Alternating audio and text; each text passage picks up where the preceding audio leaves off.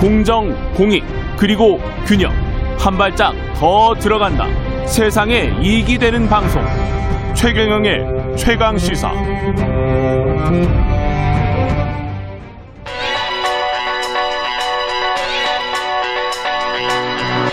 최강 시사 김한의 눈. 네, 김한의 눈 시작하겠습니다. 한결의 김한 기자 나와 계십니다. 안녕하세요. 예, 오늘은 부동산 공약, 네. 뭐각 후보마다 부동산 공약 많이 내놓고 있습니다. 네, 지금 예. 경선 레이스를 펼치고 있는 민주당 주자들이 잇따라 이제 부동산 공약 내놓고 있는데요. 음. 어, 일단 숫자들이 어마어마합니다. 뭐, 뭐 1위 후보죠. 이재명 예. 경기도지사 같은 경우에는 예. 기본주택 100만 호를 포함해서 250만 가구를 공급하겠다. 그러니까 이게 얼마나 큰 거냐면요. 예. 3인씩만 잡아도 750만 명이 사는 겁니다. 아유, 750만 명? 예, 부산이 한 400만 정도 되니까요. 부산 예. 같은 도시를 최소한 두 개 만들겠다. 이런 정도 계획인데요. 예. 그 이낙연 이제 후보 같은 경우에는 예. 뭐 성남의 서울공항을 이정해서 이전해서 스마트 신도시를 포함해서 음. 성남 공항 자리 한 3만 호 그리고 그 인근에 한 7만 호 정도를 공급하겠다 이런 계획이에요. 예. 그리고 이제 마지막에 엊그저께 이제 정세균 후보가 마지막으로 발표를 했는데 예. 픽3 주자 가운데 어 5년간 무려 280만 가구를 공급하겠다. 공급 폭탄이라고 했네요. 네, 공급 예. 폭탄을 자기가 이제 쏟아붓겠다 이렇게 얘기를 했습니다. 예. 그래서 뭐 다 들어가 있어요. 공공임대가 100만 호고요. 예. 공공분양이 30만이고 민간이 150만이니까 음. 280만 같으면은 이제 부산 같은 도시가 한 3개 정도 생기는 규모입니다. 아유, 땅은 어디 있습니까? 그 부분인데요. 새만금을 개척할 수도 네. 없고 우리가 뭐 실현 가능성이 있는가 이 예. 부분에서 예. 핵심적으로 이제 두 가지예요. 그러니까 예. 부지가 있느냐. 예. 그러니까 문재인 정부에서도 수, 수도권 인근에 한 40만 원 정도를 주- 공급을 했는데 예. 이때마다 부지 논란에 휩싸였거든요. 문재인 정부에서 지금 40만 원을 공급했어요. 그렇죠. 수도권 그 정도 인근에? 공공 임대 포함해서 야, 전체적으로 많이 했네. 예. 근데 이 이제 그 부지가 있냐? 그러니까 이게 예. 아직 다 공급이 된 건 아니고 계획까지 포함해서.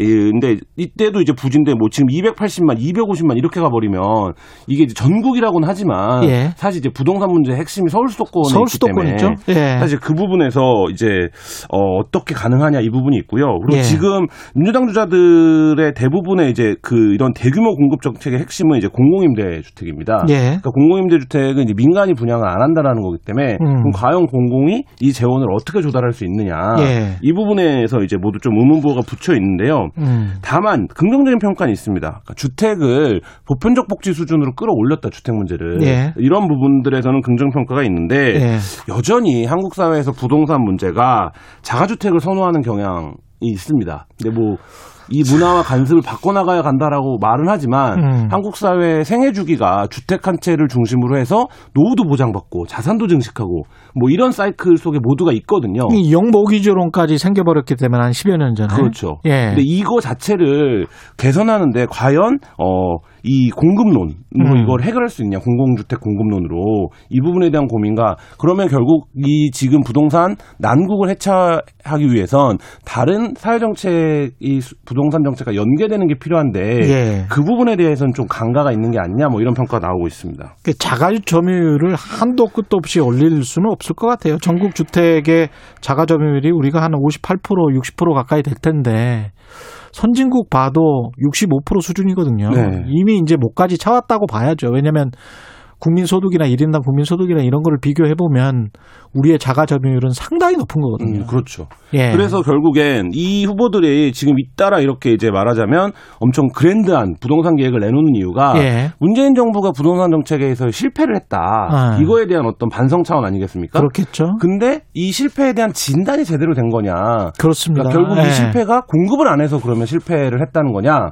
예. 뭐 이런 부분들에 대해서는 조금 어, 짚어볼 지점들이 있습니다. 일반적으로는 다 그렇게 생각을 하는데 네. 공급을 그러면 계속하면 무주택자가 그걸 살 돈이 있을 것인가 그것 가지고도 또 논란이 있는 거거든요. 그렇습니다. 사실. 그러니까 문재인 정부에서 부동산 정책을 실패한 가장 큰 이유를 부동산 전문가들은 음. 돈의 힘을 좀 과소평가했다 이런 이제 철학적인 얘기들을 하거든요. 예. 이게 뭐냐면 한국 사회에서 부동산이 여전히 욕망의 문제이기 때문에 그렇죠. 방금 말씀하신 것처럼 무주택자가 한 채를 사는 것으로 끝나는 시장이 아니라 예. 한 사람이 여러 채를 사서 이제 이거를 통해서 자산을 증식하는 시장이라는 거죠. 공급을 100개를 하면 다주택자들이 80개를 가져가 버리면 집게 가지고 무주택자들이 나눠 먹는 그런 구조로 몇 년 동안 쭉 이어져 왔거든요. 네, 맞습니다. 그래서 예. 지금 이제 그런 상황에서 문재인 정부가 진단을 어떻게 했냐?